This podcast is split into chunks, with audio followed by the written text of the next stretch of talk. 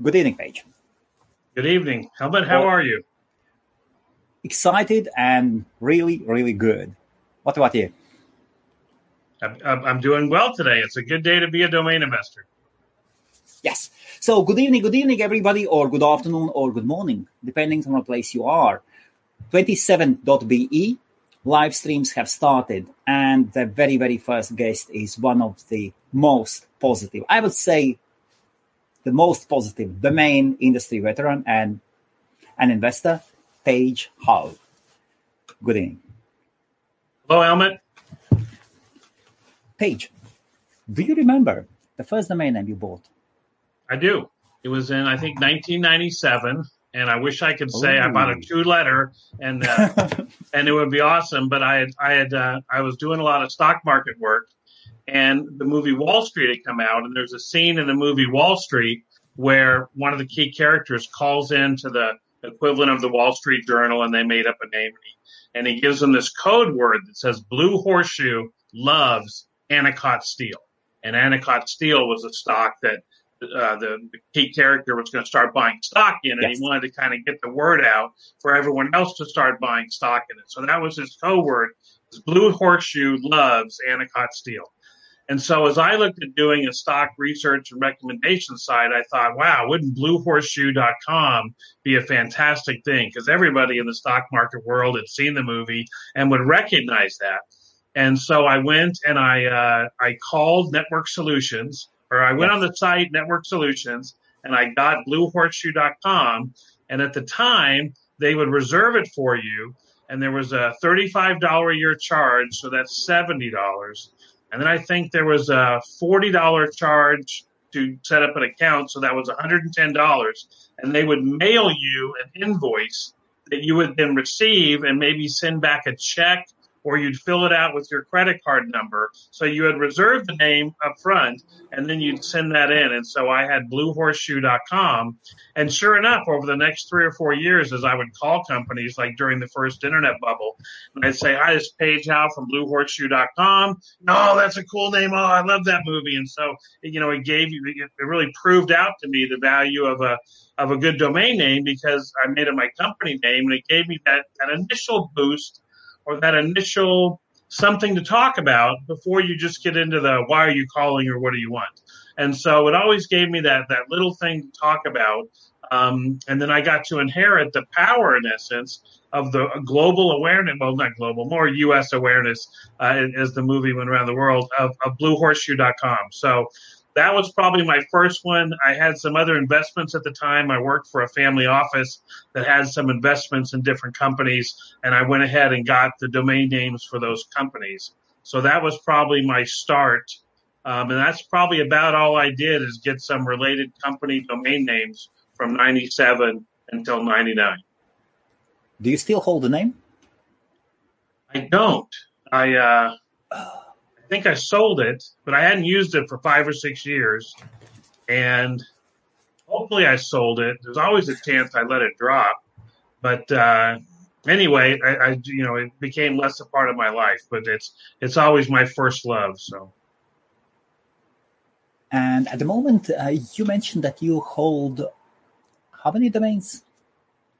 Oh, no, we don't like to kiss and tell, but it's probably about 6,500 names, and I'm probably down from maybe as many as 30,000 7 years ago. So become much more focused, not carrying as high of a renewals because of the competition in our space. So about 6,500. So now 6,500, so 6,500. And before that, like a couple of years ago or more, you had 30,000. Yeah, that was probably my high mark. That's 300K in renewals. Yeah. The renewals no. It's $8 a name. So that's 240K. Oh, so you cost me 60K. My apologies. Yeah.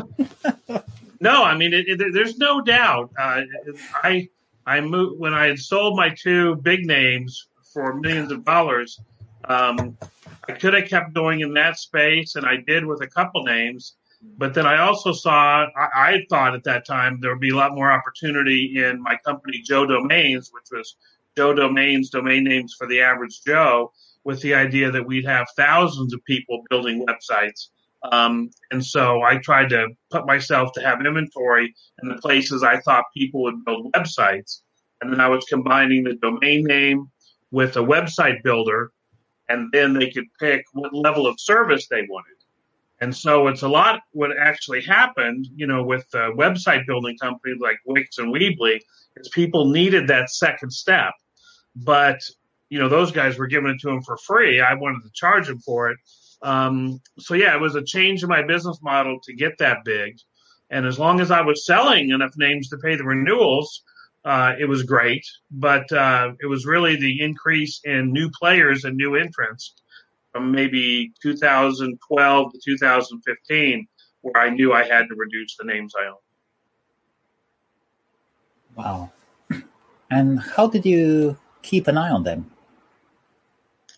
Well, the most vital thing to me as a domain investor is an Excel spreadsheet that I keep that has every name that I own.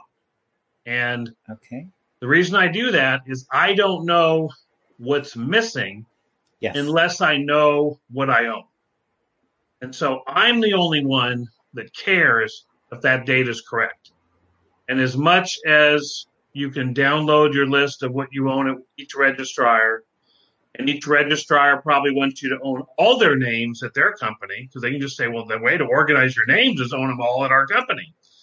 But I wanted to be diversified, and I knew that only I would know. So each month or maybe twice a month, I run at each registrar a comparison of the names I think I have and the names that are there.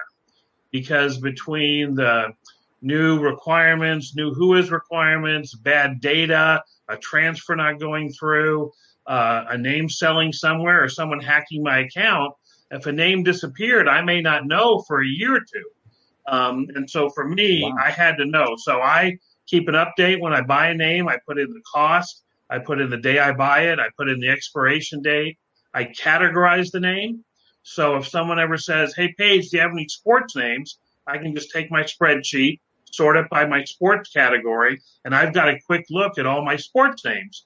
Okay. Most of the data, most of the exchanges will let you search the word sports, but that's not going to pick up football or basketball or lacrosse or something, esports or something like that. So for me, I've got to have the categories to know. And my categories sometimes can be the subject matter, like green or crypto or sports, or, and they can also be the purpose of the name is the second column I have. Is it a product? Is it a service? Is it a blog or forum name, what I call a purpose name?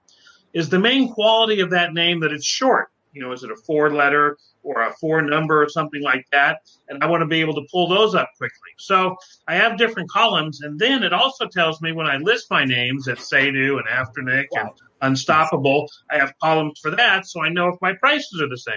So really that's, you know, it's great to manage digital product property. I don't have a warehouse. You know, I don't have shelves and shelves and shelves of SKUs and product inventories. But to say that I could manage my inventory without any effort, I think, is a false hope.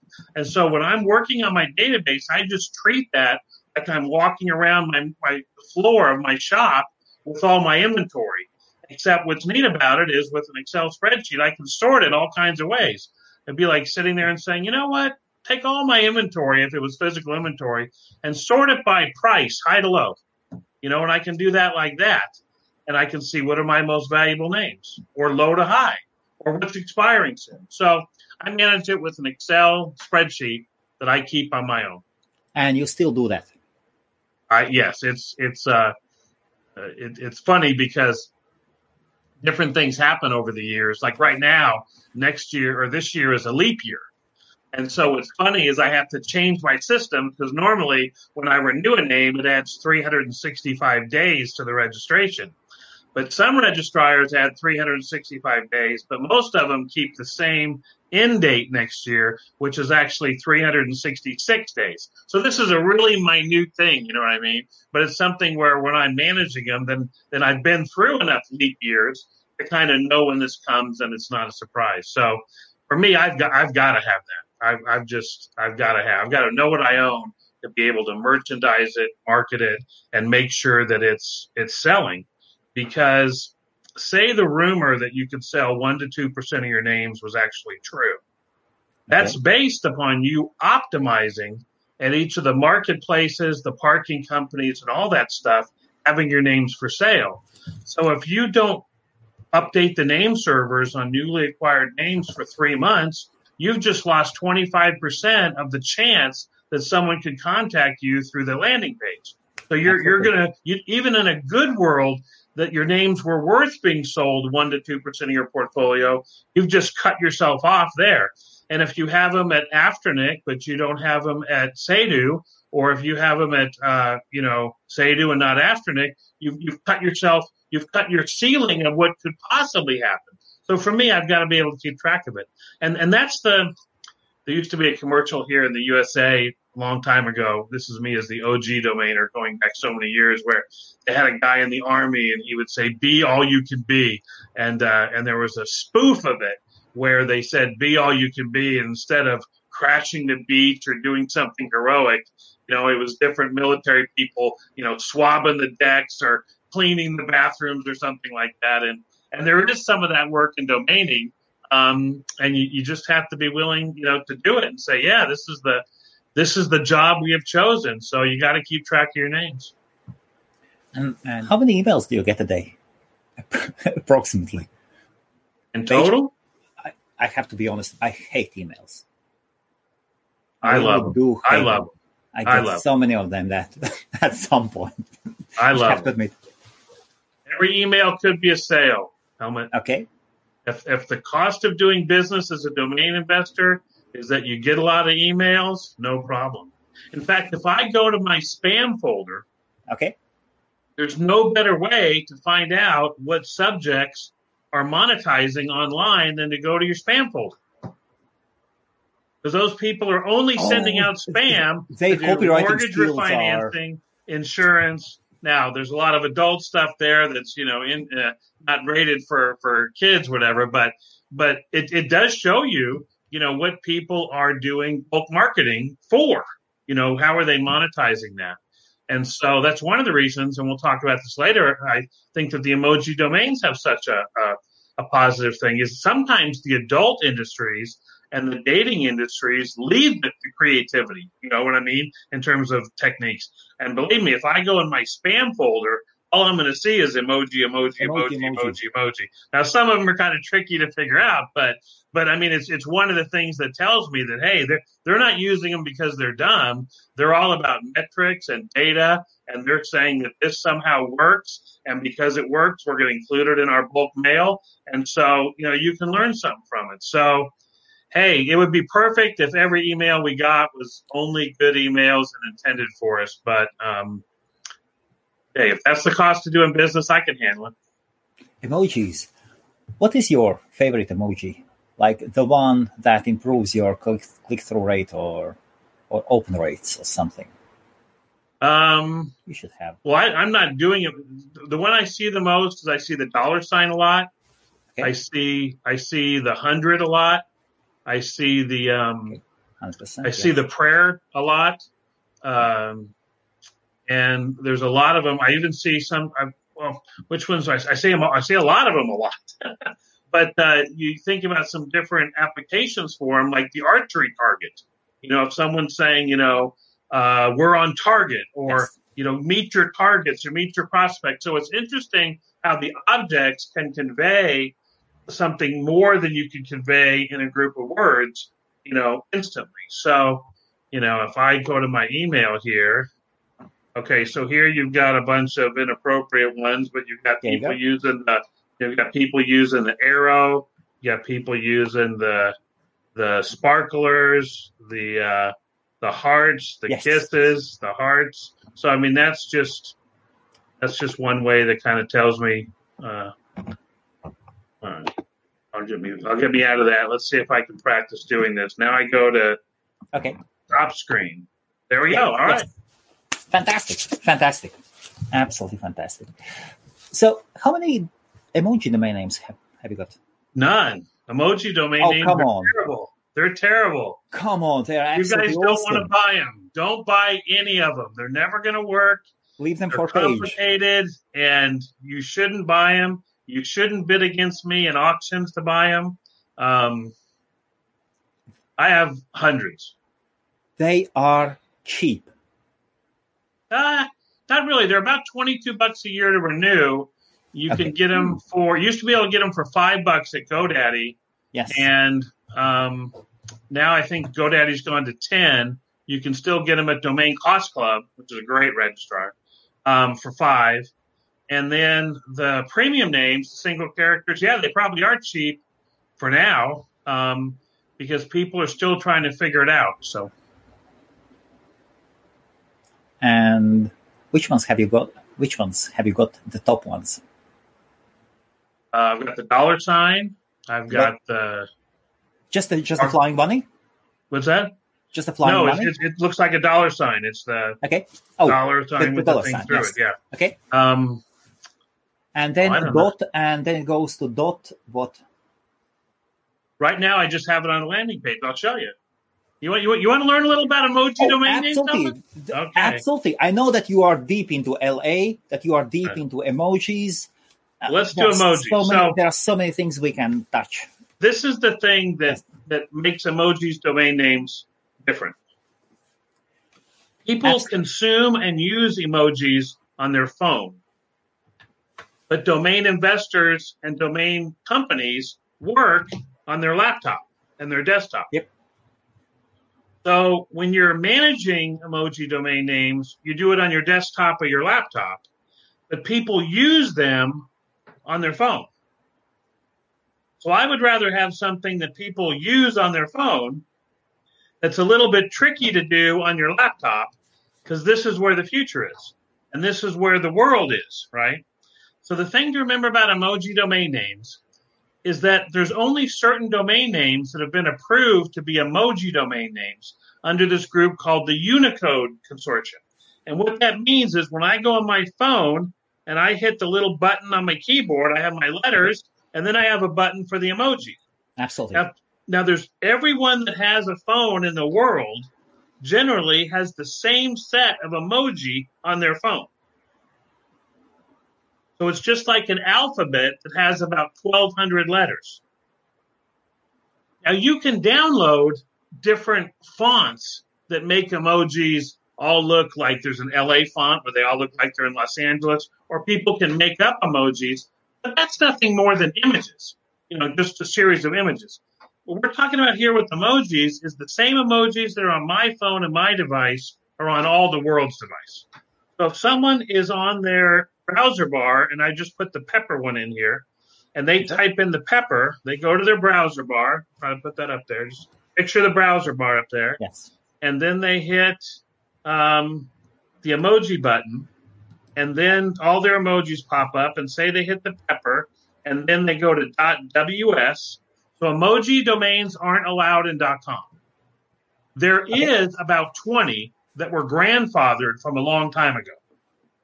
So .ws is the market leader for emoji domain names.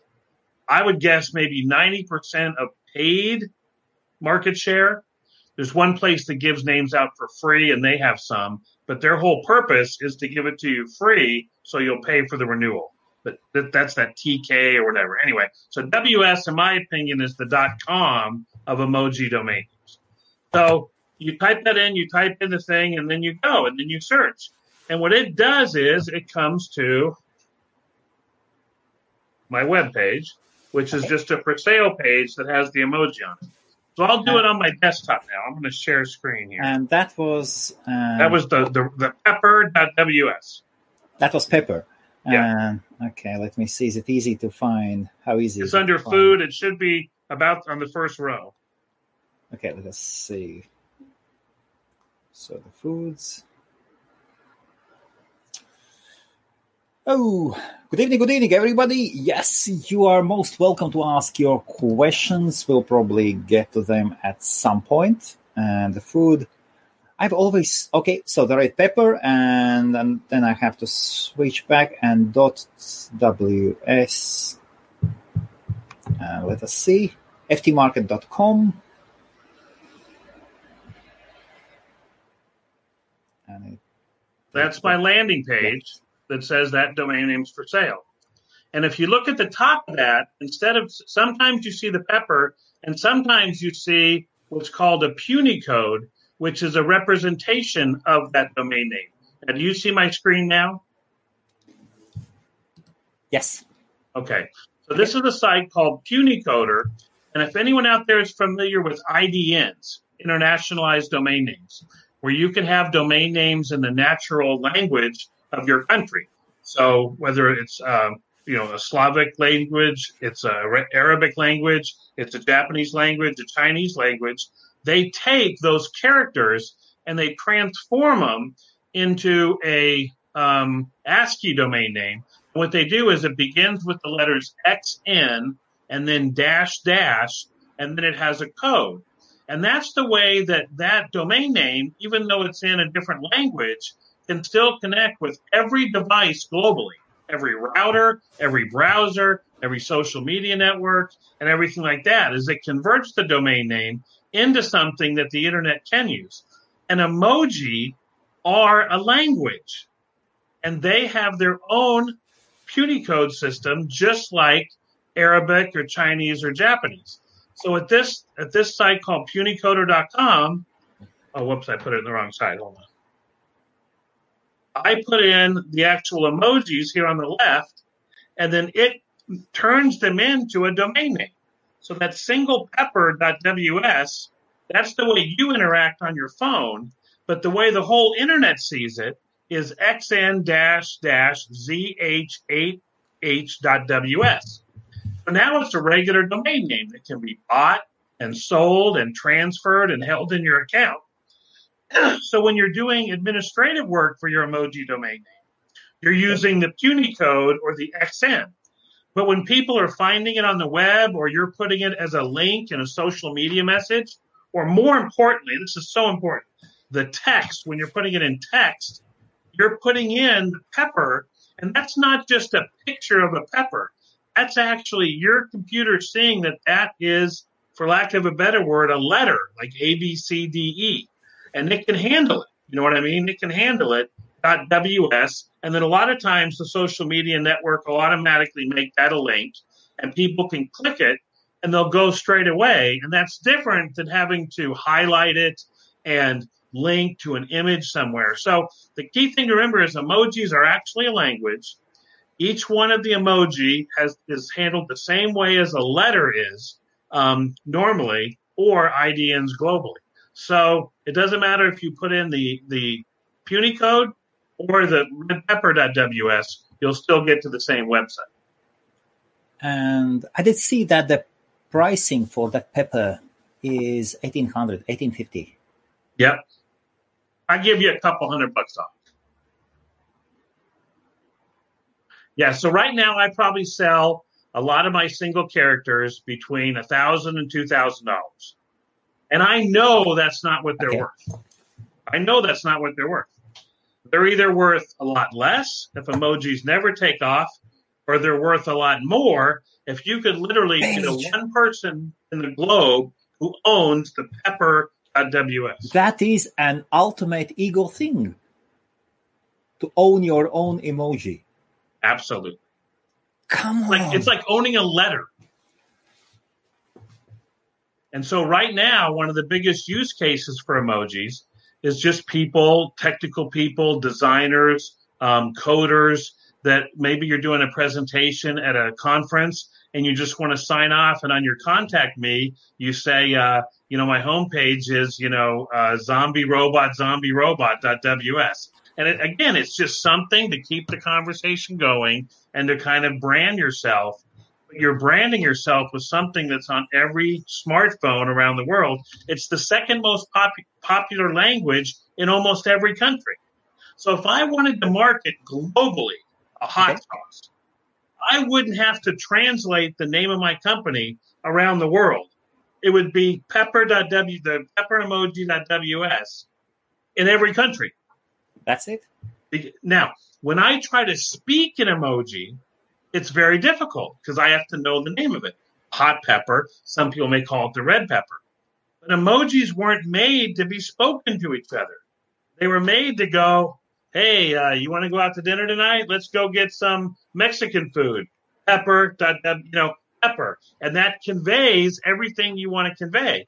So I didn't have to speak it. I thought it, and I put it on my smartphone.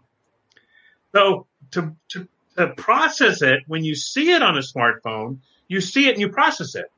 And you didn't have to go through speaking it as you do with all other domain names and ASCII characters and words. So to me, you can tell I'm kind of amped up about it. I look at this, and I look at 350 million names that are in black and white ASCII characters. And I look at thousands maybe that have been done. Still a lot that are in color, graphical, they're pictures. Yep, that'd be sure. It's not just a red A, but it's a picture. It's emotional. It's conveying more. You couldn't wrap up slightly amused, but not really in one letter. You know what I mean? It's more adopted by the youth. It's more adopted probably by women and girls than men. Not a market that has been traditionally as strong in domain names, I'll just say, And so, and it's global, and it's more the future, and it's mobile instead of desktop. So that's what got me excited about emoji domain names. And people say, well, they're not working yet. I only want to invest in them when they're working. Well, who does it? Who does it? But when they're working, and you're talking about buying singular character domain name that's a single emoji, that's kind of where I'm betting. Now, I have a lot of two characters. I have like the home and the pizza for pizza delivery, okay. The pizza and the football. I have a lot of doubles because if you think about it, when you're poised to write an emoji, like even the red pepper, it's not hard to go pepper, pepper, pepper. Happy, happy, happy. Some of them people aren't even used to seeing as a single emoji. If it's kissy face, you're going to usually give it two or three hearts. You know what I mean? And you're not having to bounce around to find a second one. So I have a lot of two character and three character, especially the three character. There's just something about it where like the two characters are good for like, I think I have the Chinese food box. I think I have tickets, like tickets to a show. So tickets for two, that makes sense. You're going to get tickets for a show or a movie. But for some reason, the three, like I have the three sunglasses, which is not only am I cool, I'm super cool. I'm cool, super cool, cool. So the three is kind of interesting. So that's where I've kind of, staked my claim. But I've also got to sell some of these. And that's why, even though some emojis are out there, single characters for 50,000, 25,000, I want to get them in the hands of people that can use them and market them. I sold the cricket emoji, not the insect, but the sport, to a commentator in Australia. And so I know that whether he just uses it as his personal site or he starts doing some of his, whatever he does, at least that's gotten in the hand of someone that's a commentator on cricket. And so he's a cricket commentator, and he has got that cricketplayer.ws.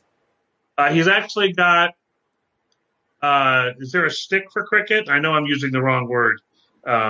Yes, they've got this thing. Blank. Yeah, so he's got whatever that is. Yeah, so, and so sometimes there's different ones. So, and the other thing is I have wonderful conversations with customers. If you think one of the things we're terrible at in the domain industry is talking to customers for repeat business, because most of the time they just needed one domain name. They got it and they're gone. But if you were a stockbroker, you would follow up with your customer. How's it going? How's your year going? Things going well? Can I answer any questions? And so for me, if I am talking to people and you're like, well, what am I going to pull out of the bag? Hey, what about those four-letter domain names?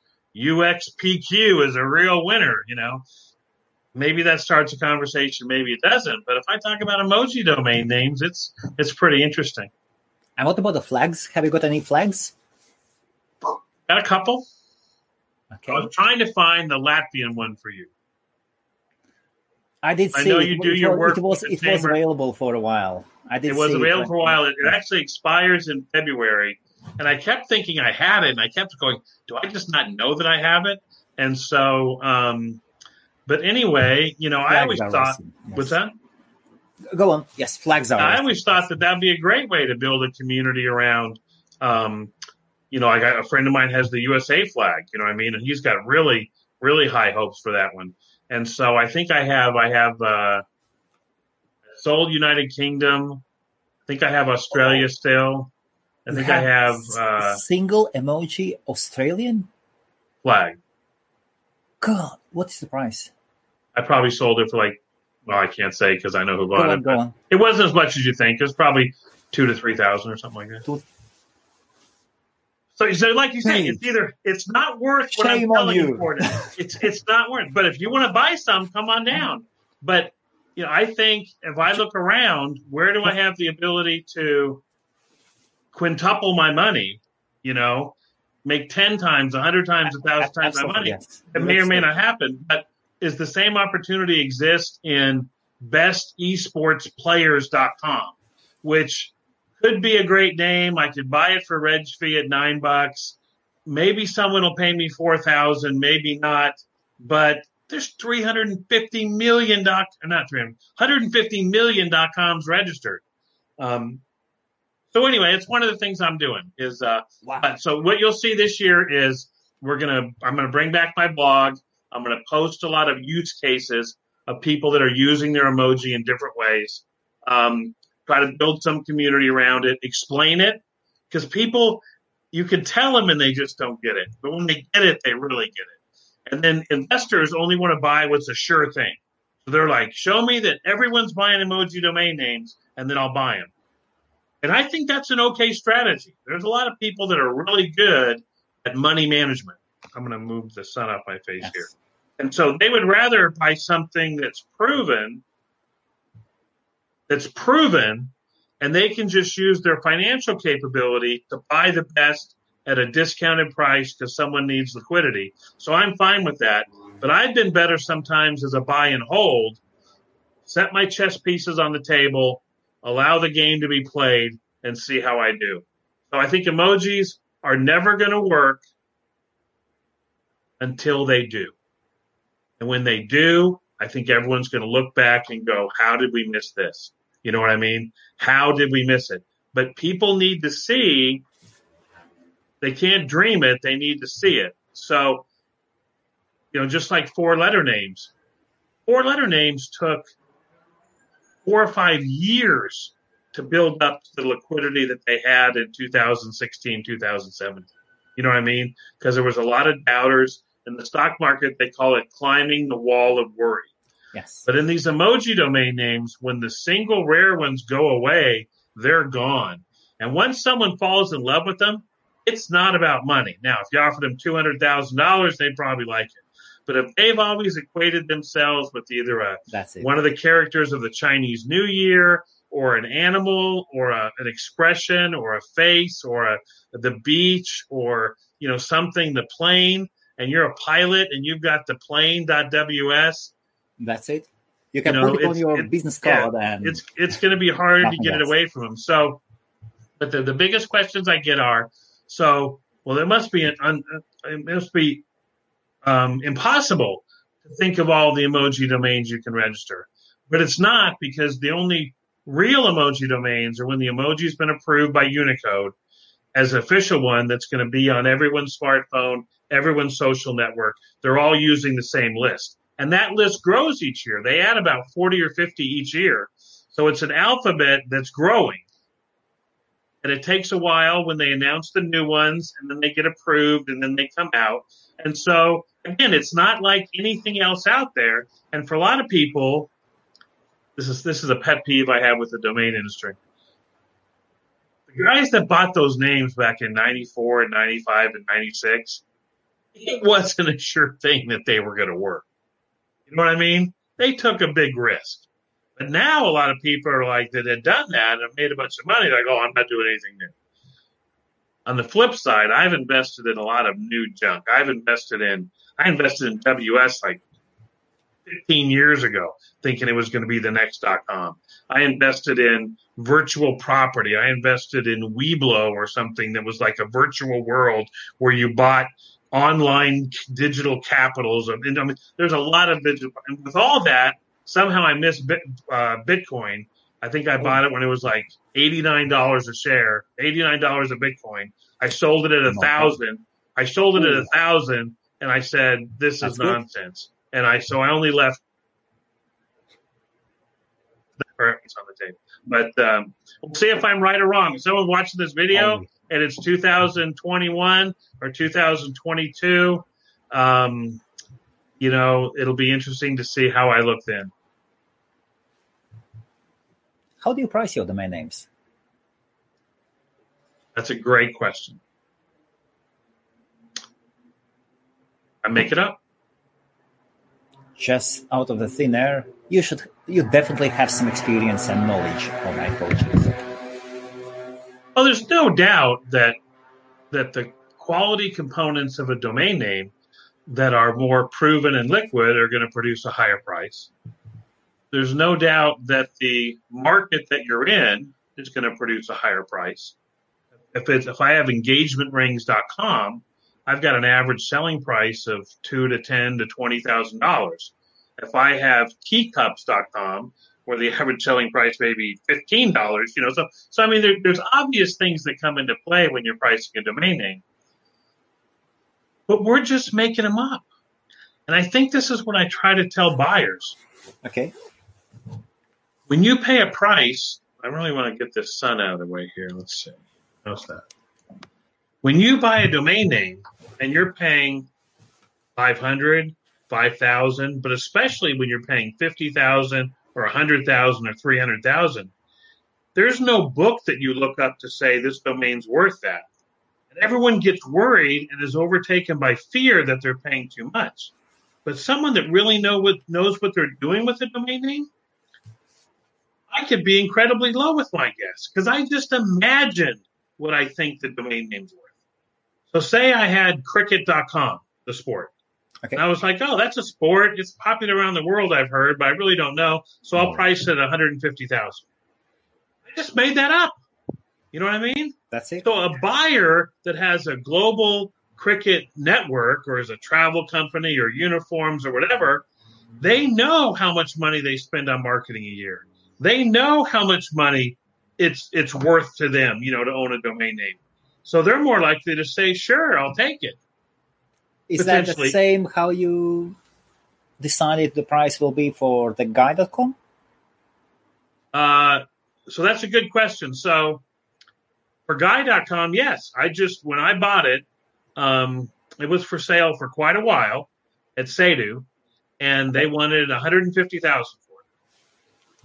And they had a lot of offers, but everyone was trying to get it for $110,000. For $120,000, for $125,000, for payments, or how low will you go? They would ask the broker, what's the lowest the seller will take, right? And I understand that's smart. But if you think that you're buying a domain name that can be worth 10 times its price, you buy it at the buy it now because the seller can't go back on it. If there's a buy it now on a big-time domain name and you like the price, buy it because the seller can't go back on it. So and you bought it for $150,000. Potentially. USD. Potentially. And then I said to the broker I bought it through, who was a good friend of mine and one of the best guys at Sedo ever, I'll say, you know what I mean? I said, put it for sale for $1 million right now. Buy it now. The day I got it, list it. So it stayed at the same place? Yep. They do. Right now, $1 million. Got an email. Your name was just sold for $1 million. Bang. I was fortunate. And it took only... The Lord blessed me with that sale. It was his providence. It happened. But it was also... the very beginning of what we saw in the next 7 or 8 years, where not only three letters were popular, but single words were popular. So here you had a three-letter,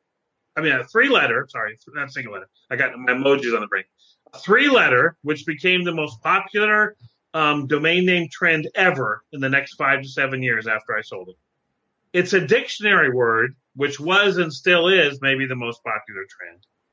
And then just like in seniors, which represented maybe 25% of the world's population, you know, based upon demographics and everything, with Guy, you had 50% of the world's population. Absolutely. One domain name. Bang. So for me, it was a chance to duplicate seniors. And it worked out great. And a story about that. What's that? And a story about that. Oh, seniors? Yes. Funny, when you ask about seniors, it got me thinking, could I duplicate seniors again today? And so I went back and did the same thing I did when I bought seniors. And I only spent about 45 minutes doing it, so I haven't found any seniors.com I can buy right now. But I had managed a kind of a private hedge fund during the internet bubble. And when all the internet stocks went up and up and up, I thought I was worth, you know, 30, 40 million bucks, my partners and I. And then we had one of the biggest search engines at the time called Northern Light. And they were supposed to go public. Okay. And they were going to be worth $1 billion. And they just missed the window of going public, you know what I mean, where they were late. And then when you're late, you can never get out. And then they needed to raise money. So we ended up losing everything in that investment. So we had a little bit of money left. I was doing my .kids domain name business. And I used to look on eBay every 2 weeks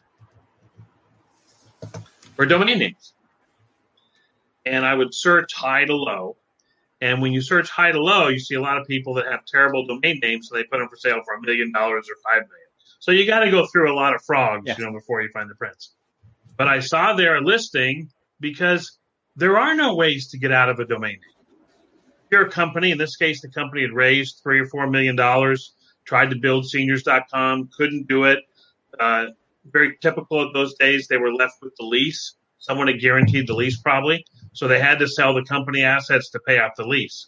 One of the reasons WeWork is so popular now is people are still scared about that, about signing a long-term 5-year lease, company goes under, someone's stuck with it. Anyway, that's an aside. But so they had a buy it now price on it. I ended up negotiating it down, and took a while from when I originally saw it listed to finally buy it months later.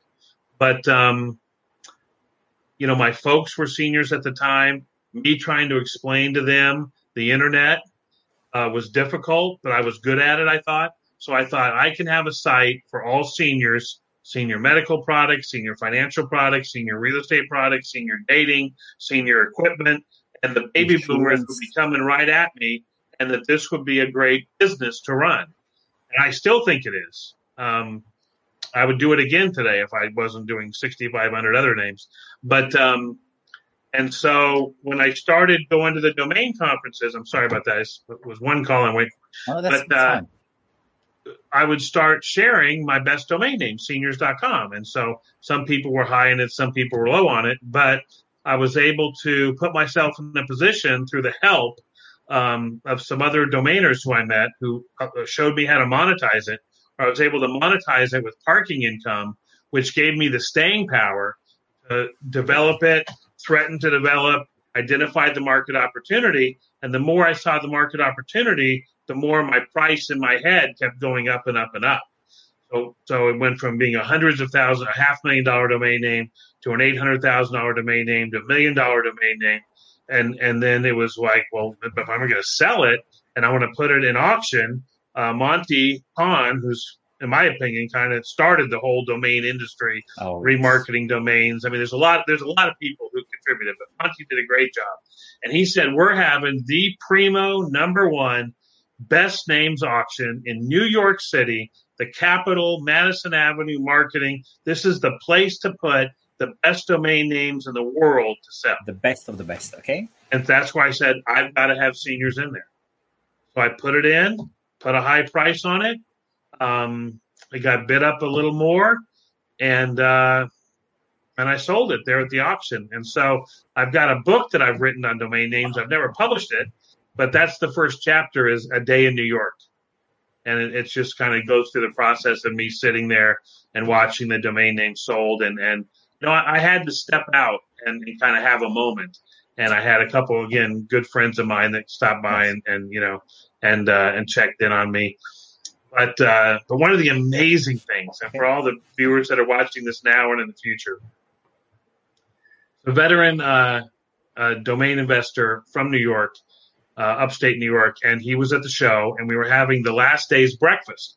So it's kind of an afterglow. You know, the big auction has happened, all the content's happened, some people are heading back, and you're just sitting there at tables or 8 to 10. This is a Rick Schwartz's traffic conference. We were just sitting there, and he goes, congratulations. And I said, yeah. And he says the price, and he says, for a word, you know? And that is the essence of what makes domaining, and especially high-end power domaining. I think I just invented that term. Trademark, copyright, use at your own risk, power domain. It's a word, you know? It's a word. You're buying a word. And, you know, I've always remembered that comment, you know, that's what happens. Someone's buying a word. So if you look at one-word dictionary domain names, the number one place to invest, you know, you're buying a word. Paige, what do you do when this kind of crazy amount of money comes in? Do you try bananas? To grow it to 10 million and then 100 million. Do you go bananas and invest it all? Well, no. I mean, it had been a long time. It had been 3 or 4 years, and I had partners who were in the name with me. Yes. And I guess the decision we had to make is whether to stop, you know, or whether to keep going. Okay. And at the time, we kept going. Now, that was the worst time to keep going. So I kept going in the face of. 5 months later, I'm on a flight to Brisbane, Australia, for a domain name conference called Traffic Down Under. And this had been just a great conference planned out with social events and everything. And then we had Lehman Brothers. And then we had Merrill Lynch going under. And then we had the financial crisis, where people weren't sure if the money in their money market fund was safe. And brokers on Wall Street were advising people to own farmland because they could always grow their food if the financial system collapsed. And that was the headline as I'm flying down to Australia for a domain name conference, hoping that virtual property and domain names would be a store of value. And you know, domain names got hurt like everything. Now you could say, "Oh, what do you mean? You should have just stayed with them, Paige." I mean, domain. Look how they came back. But in a world where if you wanted liquidity and dollars didn't have a lot of liquidity, you know what I mean? Money market fund assets didn't have a lot of liquidities. You know, it was a tough run there from 07 to 09 for domain names. I needed was that. How do you survive? Put the pedal to the metal and bought more. Did you let some really good domains go? No, I bought more. Prices? Just buy more. More. Okay. Now in 02, I let a bunch of stuff go that I bought in 00 and 01. But you know, I had tasted a great victory. So I looked at it and said, well, when the financial crisis happens and people come out of it, what better way to come out of it than to earn money with an online business? So I was very positive. And in hindsight, I was too positive on the power of individuals operating online businesses, thinking that they could do that with a very low cost of entry, some sweat and bones, you know, sweat and effort, and that more and more people would have online businesses right now that they would be running. Because you didn't know what else was going to work. You know what I mean? Couldn't invest in stocks or bonds or real estate or anything. It was all tanking. You know, housing prices dropping 50% in most of the U.S. You know, and so anyway, so I kept trying to build the infrastructure to sell domain names at scale. But you know, it was a tough time. So Wow. But then so many opportunities came, yes? So you kept buying the names. I was still early. I mean, I would have been better to sell everything and go on vacation for 10 years. Because it's only been in the last couple of years, at least from a U.S.-centric point of view, that the animal spirits of growing and buying and startups and a company having excess money where they want to buy a better domain name, you know, that they've always wanted, that wasn't there for 7 or 8 years. You know what I mean? It was all about cutting costs. It was all about a lot of the entrepreneurs I know, a lot of the company owners I know, just keeping their employees paid, keeping everybody paid. There was no future, you know, what do I have to do for the future?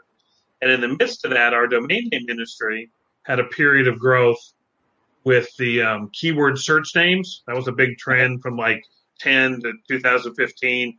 Tell me the search results. Tell me the cost per click. Multiply them together. That's what the name's worth. I'll pay 40% of that, you know.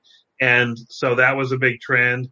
And then we got the Chinese numbers trend, which the thing I never liked about the Chinese three-letter number trend was I still believe to this day that it came about from hacking, from them being able to hack people's accounts at Network Solutions mostly, where they could call in. They could social hack by guessing the school they went to, guessing their mother's maiden name, telling the person that, oh, some big, long story. I think they were able to grab hold of these three-letter domain names. And one of the reasons they were worth stealing or worth hacking was that there was a liquid market for them, you know what I mean, where you could turn them around and not just be a long-term domain name investor that hoped a company came and bought it. You know, but there was a liquid market to do it. And so, you know, so that was obviously a huge trend. And when the number trend and the letter trend took over in 16, 17, and 18, you couldn't sell anything else to people, domainers. Couldn't sell anything to them. Because they're like, I can buy a four-letter today for $900, and it's going to be worth $1,200 in a month. So they'd be like, I'm not going to buy anything else. Why would I buy anything else? This is absolute. And it did. It went up from a typical four-letter to 1,000 to 1,200 to 1,400, 1,600, 2,000, whatever. You know what I mean? And unless you knew when that bell was going to ring that it's over, you know what I mean, it looked like that was the absolute greatest thing in the world because they had liquidity. Four letters are awesome. When you bring liquidity to an asset like a domain name that's normally not liquid, it changes everything. Now you picture that you can buy stuff today and sell it tomorrow. You know, I can buy it cheap, you know, offer somebody half of what it's worth and sell it for what it's worth. And I'm just going to make, having nothing to do with domaining, just having to do with, you know, cash management and that type of thing. So, but that safety net that you would get from thinking that your names were liquid was really captivating. And I think what's happening in the domain name market now is that people are trying to find those spots. You know, trying to find those spots where I believe most people that say they're investing in right. I believe that most people, when they say they're investing in domain names, they're not. It's like they're at a carnival and they're paying $1 for 3 baseballs to knock down some buckets. And if they do, they win the big prize. And if they don't, oh, that's money out of my pocket. That's just, you know, it's an expense. It's you know, it was worth the entertainment of seeing if I could win the big stuffed animal where I don't even care about the money I spent on it. I think that's what's happening. They say they're investing, but really you're buying a lot of it. You're just hoping it happens to you. You're just hoping it happens to you. So people are looking for anything that has liquidity. So when I think about what are the strongest wholesale trends now, because I do a lot of wholesale business where I sell to other domain investors. I probably need to do, you know, thousands of dollars every month where I'm buying names and selling them. So if I'm buying them from $40 to $80, I'm selling them for $150 to $300. But I need that turnover. So you are actually in the wholesale market, part absolutely always have been. Paige, if you could explain it, please. Okay. as the wholesale market, liquidation market, and then the end user market. If you could explain for the viewers who haven't got a clue how the domain industry works, please. Thank you. So when we go to buy a name, we don't want anyone else competing with us. We want to buy it for the cheapest we can. Okay. Oh, yes. We either want to hand register a domain name for $8 with that. Yes, and we want a coupon code to make it $4.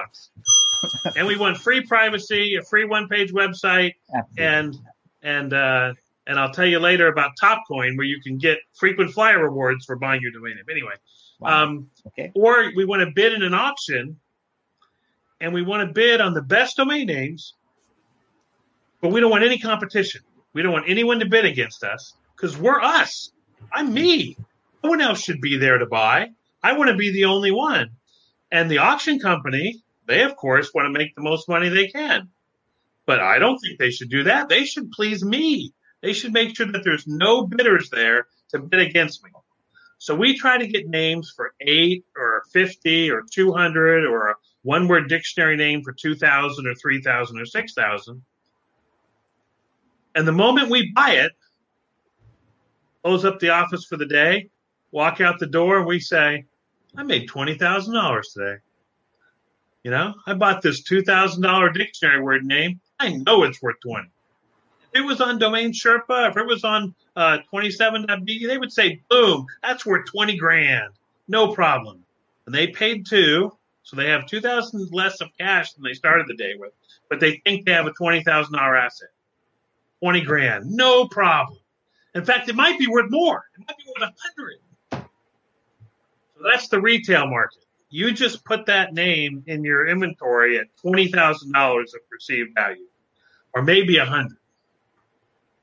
You bought it for $2,000, or you put a name in your inventory for $3,000 retail, and you bought it for $40. People try to get the thousands of dollars for their names, and then when they're tired or they need money or they got to get out, they say, oh, I'll sell it. And what you'll hear them say is, well, I know I want $5,000. I'd be willing to take $2,500 from another domainer on a quick sale. It's not going to get $2,500 from another domainer on a quick sale. It's going to get something very similar to what you paid for it, $40 to $60 to $80 to $120.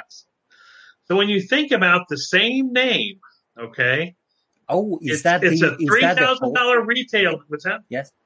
Go on. Sorry. Yes. The same name is a $3,000 retail name that's worth $150 wholesale. And if you need money today, you're going to get something around $150 to $250 for it. And if you can wait and have the capital and the money in the bank to wait for someone to come to you and say, I want that name, how much is it? You've got a chance to get $3,000. That's why I think the best domainers are ones that aren't doing it full-time. They have another job that's paying their paycheck. They invest in inventory, and they can wait to get those offers. You know what I mean? Now, don't wait with every name, but if you know it's a good name, wait. But for me, if I want to create liquidity and income, I've got to sell at the wholesale level. So what I'm betting on and what I've been able to do over the years is because I watch the drop market, because I catch names at 7 different places, because I watch 8 other expired name services, and because I shop on 5 marketplaces, and because I have some ways to buy hand registration names that work out, then yes, a lot of times I am buying names at $8 to $10, selling them for $69, $79, $99.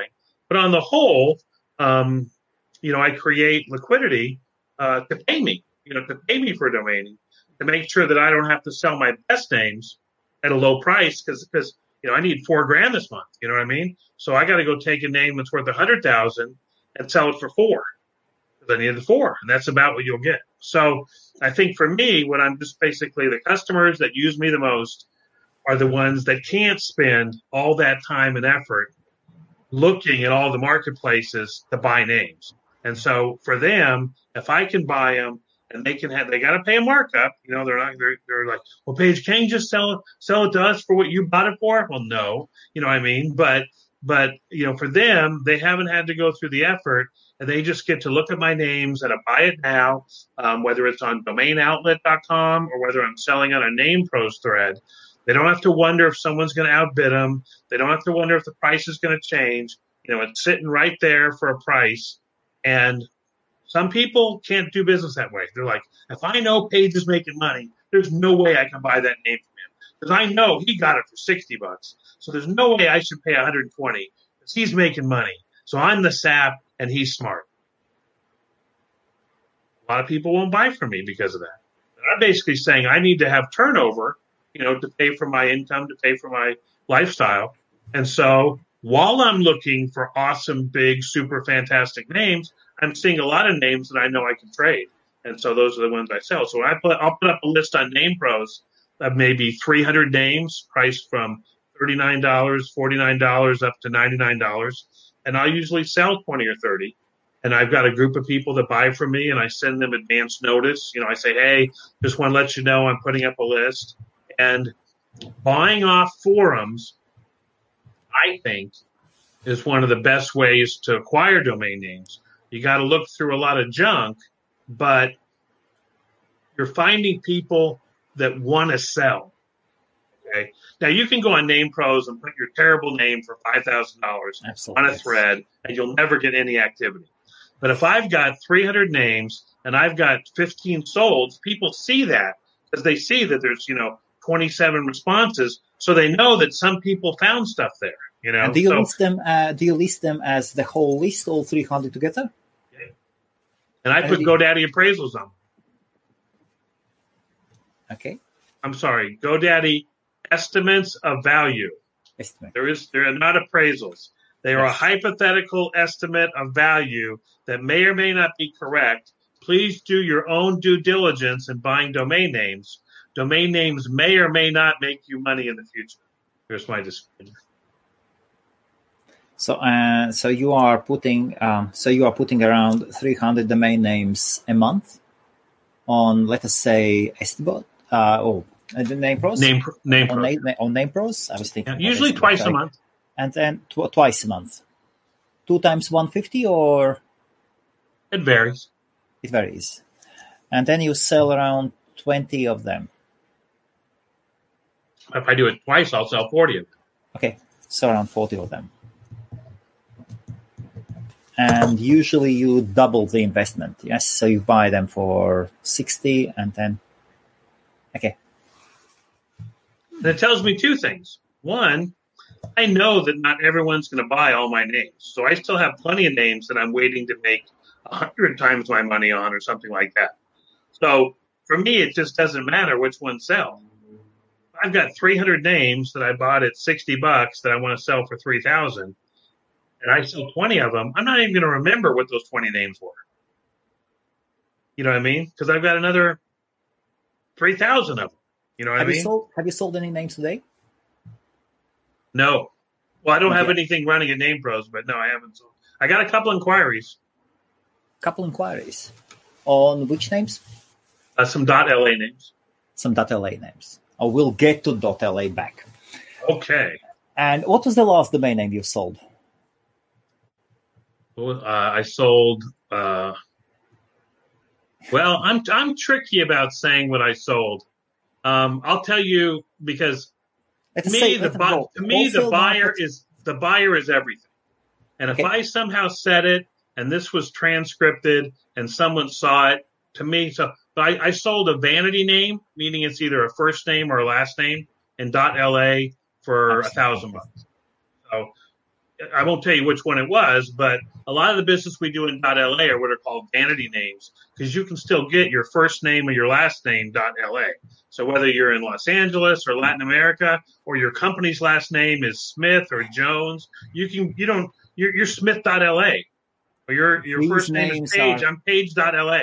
You know, go to Page.LA, and those are still available. No way they're available in .com, but if you're a realtor in LA and your whole market's in LA, and you can get Matthews because that's your last name, Matthews.LA, that's pretty attractive because you only need it to work in LA. You don't need to pay the price to compete against every person that might want Matthews.com when all you need to do is market and sell. I remember I had Stephanie.co.uk, and a friend of mine loved the name so much. he actually came over to my place, negotiated the price. And for £1,000, I thought, okay, he's a friend of mine. Here you go. You got to do it. You didn't do bad on that name. He got what he wanted. I didn't do bad. You could tell he was serious, but no. I've had about three. I had one in-person sale where I was negotiating with the guy, and he didn't tell me he lived an hour away from me, and he showed up with the cashier's check for $9,000 within 60 minutes. So, you know, that was kind of, and I still talk to him this day. He's become a good friend, but we always have that story together. And did it work? What's that? And did it work? So he came up to you with $9,000 in cash, yes? No, cashier's check. Oh, cashier's check, okay. It's tough to take cash. Why? Oh, banking regulations, all this. I don't want to go to my bank and deposit $9,000. They already don't know what I'm doing. If I tell them I invest in domain names, they probably think I'm a drug dealer. So if I show up with $9,000 cash, they'll know. I fell in love with city domain names. City. Yeah, U.S. cities. Yes. And I perceived them to be scarce, so I probably overpaid. But again, I thought they were going to be businesses. So I wrote recently on my blog at DN.biz, most dangerous name for a domain investor is one that you think you might develop. Okay.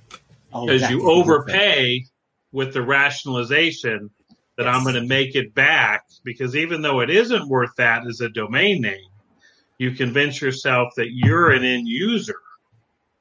You can afford to pay more because you're going to be operating in business on that name.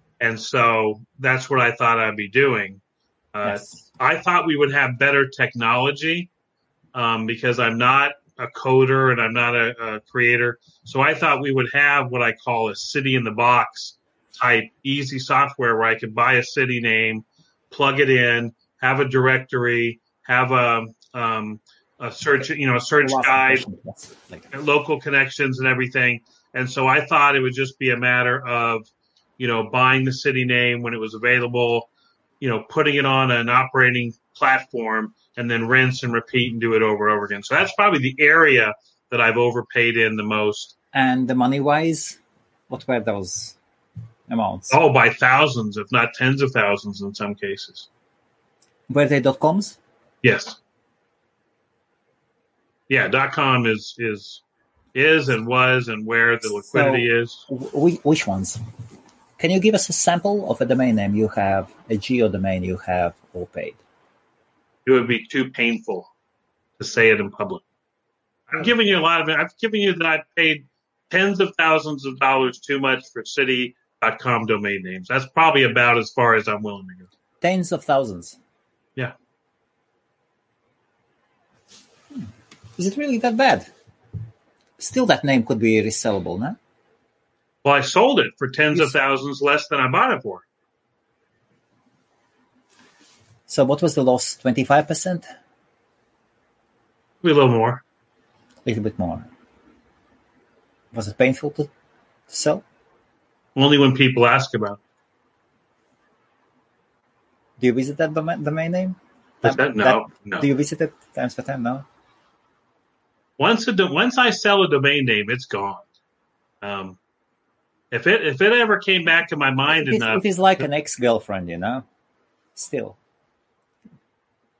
No, that's probably a disservice to another human being. It's just that, you know, the purpose of buying a domain name is to own it and sell it, and even if you hopefully sell it for more money than you made, but you really can't use your cost to determine what a name's worth, because you'll probably hang on too long.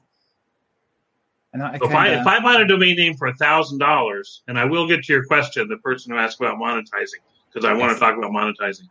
But if I bought a name for $2,000, and I got a good offer for $1,200, I thought that was about, you know, it was a good offer for me to be able to reinvest that money, I'd sell it, even though I took a loss. I'd sell it if I bought it for $4,000 and had to sell for $2,000.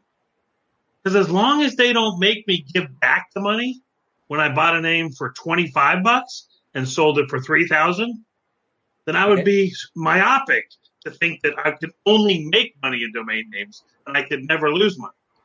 So there's no difference to me about whether I got $3,000 and I paid $6 for it, whether I got $3,000 or I paid $100 for it. You know, it's was that a good price compared to the realistic prospects for that name in the future? And so even though it's tough, I mean, I've had some names I paid $8,000 or $9,000 for that I sold for $2,000. But for me, it's like, as long as they don't make me give back the $3 or $4 million I've made selling thousands of domain names for 100 times what I bought for them, then if it's creating liquidity for me to go buy something better, I'm going to sell that name. So for me, selling is all about replacement value. And I take that money. Okay, that's a good thought, yes. And put it to work. But anyway, I want to get to the question about monetizing. Yes, so here was the question. Thank you, Tom. Tom Kloss, I think I'm saying that right, yes. Unless that's an I. From Facebook, do yes. you monetize domains? If yes, how, and is it working? Also, how many domains have you developed? Well, those are good questions. I'll take the second one first. I wish I've developed more domain names, but I'm just – here's the two problems I've had with development. You pay somebody who you think gets your vision. You lay everything out. You tell them what you want them to do, and they show up and they deliver something that is completely – opposite of what you wanted. And so I've been doing this for 20 years.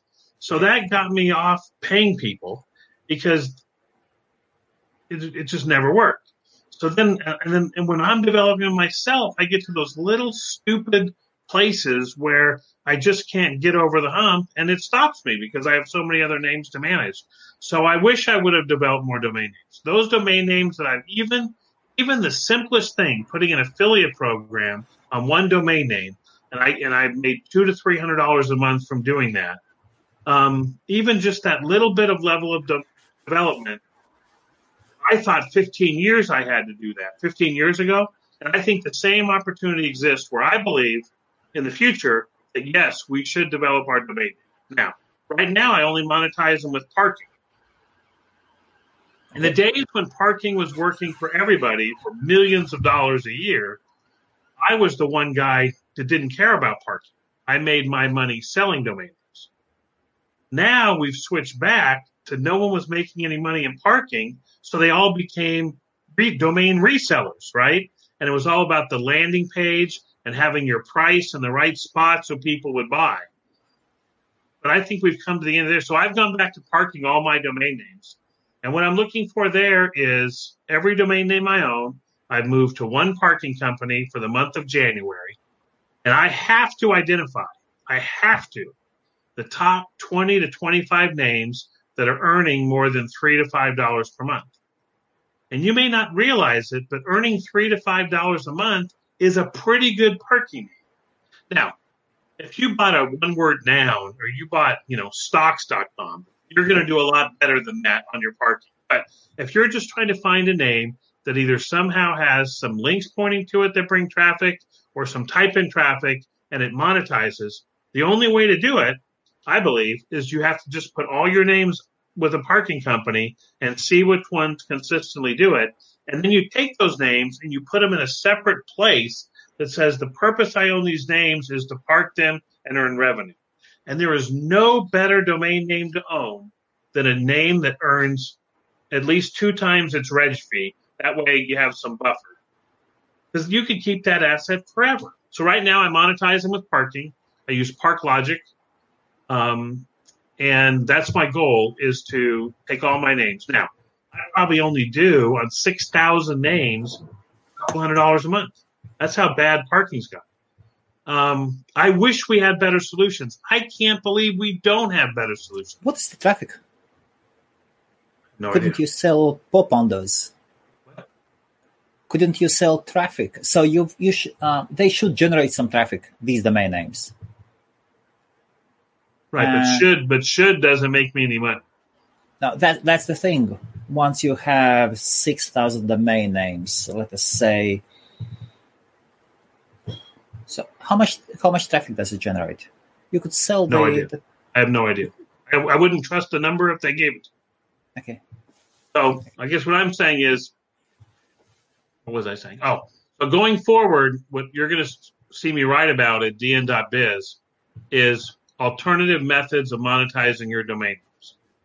And I believe between affiliate programs and specific targeted ads that we should all be doing better, because we've all given control of monetizing our domain names to Google. And that's the one company that competes with us to steal any traffic that might come through the browser to our domain names. Absolutely. So I don't think that's the future, but it's so addictive because it's so easy to upload a spreadsheet of a bunch of names and make $40 a month for not doing any work. And if someone says you're making $40 a month for doing no work, but if you invest $50, you could double your traffic income, most domainers won't do it. And regarding the same question, are you in partnerships with some domain names? Are you working? I'd like to be, but as I mentioned earlier, we haven't had the animal spirits where people were looking to grow. And people, I thought we got really close in 07 and 08 to having some of the lead gen companies come in. Okay. There's so much waste and fraud in the monetizing business that for those of us who think we have really good assets, okay, say I have an asset, Pittsburgh mesothelioma attorney, you know, this cancer disease in the U.S. you see it advertised all over the place. The click is like $97 if someone clicks it. I would rather have my domain name wait around all year to get one click for someone who's actually looking for a mesothelioma, I can't even say the word, attorney in Pittsburgh. But Google may say, no, we want to put a bunch of other stuff on that page. That may make us 40 cents or 30 cents. So, yeah, I'd like to have, in my perfect world, every domain name that I bought today, I would have it with its most optimal monetization method before I went to bed that night. That's the goal that I'll be talking about this year on DN.biz, is if you're going to hold it for a year and you just paid whatever price you paid for the domain name or whatever price you paid to renew it, you paid it $8 today, you better start monetizing that name tomorrow. Most people wait until the month before it renews or after it renews and say, oh, I'll sell it, and they can't. So I've got to get really good. Now, I think there's products and services out there for us. We just haven't found them yet, and no one's walked people through how to do them. Yesterday or the day before, you were going to have a guest on the show, Adam Dick. Yes. Adam and I did the Domain Sherpa show for years. Adam's DN Forum is how I learned most of what I learned early in domain. I know Adam's had a bunch of problems with a lot of things out there, but the number one thing I always had, my problem with Adam, is he was right when he said your domain should be businesses. But I thought that sometimes he painted a false picture of how easy and successful it would be to make thousands of dollars per month from one domain name, when I think it would have been enough to make hundreds of dollars or maybe even tens of dollars. That had to be the first step for people.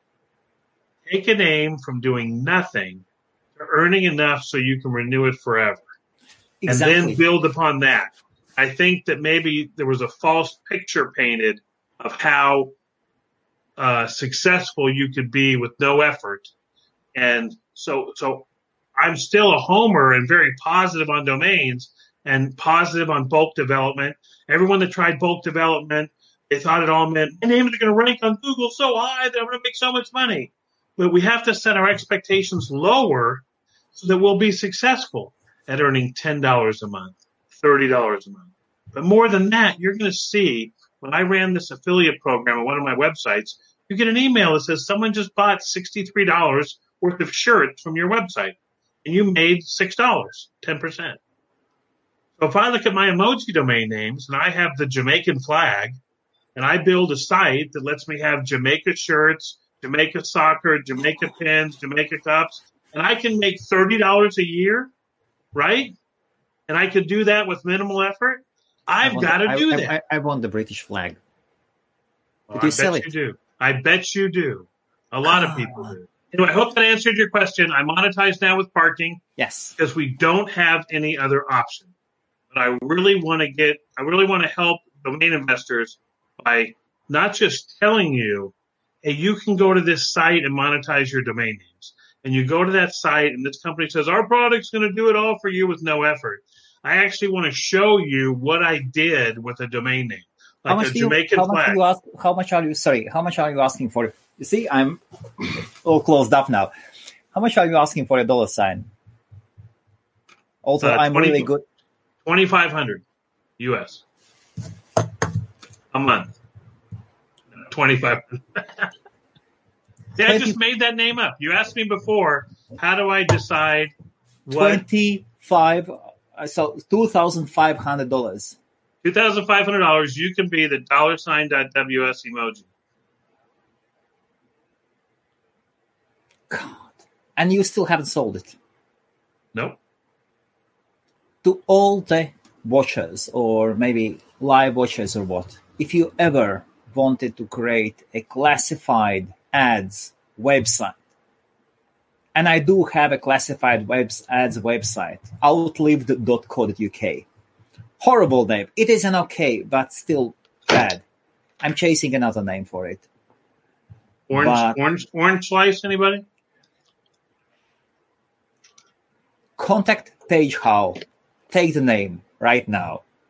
$2,500 for $sign.ws. Price is good for 48 hours. And you can put up and you can put yourself on the map along with Craigslist. You can put billboards just now when we do imagining. Just anybody. Right. It's so about easy. Me, Helmut. This isn't about you. It's about me. No, it's about you and your domain name. You can put up billboards. All you have to do is... Let me do one more thing on monetization. Yes, sorry. I think monetization is heading in the right way for domain investors. Okay. Because forever, Google was the only choice to park through, not Google, to park through a parking provider is all they could ever say. And your other choice was... Is it like this? Look, this is a potential buyer. I'm serious. I know the guy. He's the owner of a vape shop in Ireland, of a small chain of 5 or 6 vape shops in Ireland. Right. Is it like this? I don't know what you mean. Can you see the comment on the screen? Someone's asked me about the $sign. Yes, is that the $sign? The emoji. No, mine isn't the symbol. It's green. It's a symbol. It's let me find my emoji on my smartphone. Let us see.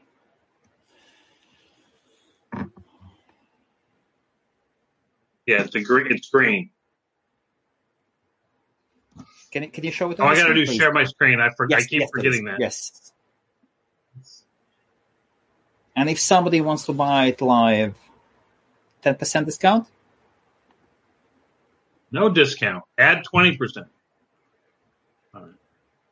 Oh, that's right. Hold on. I got to find the right window.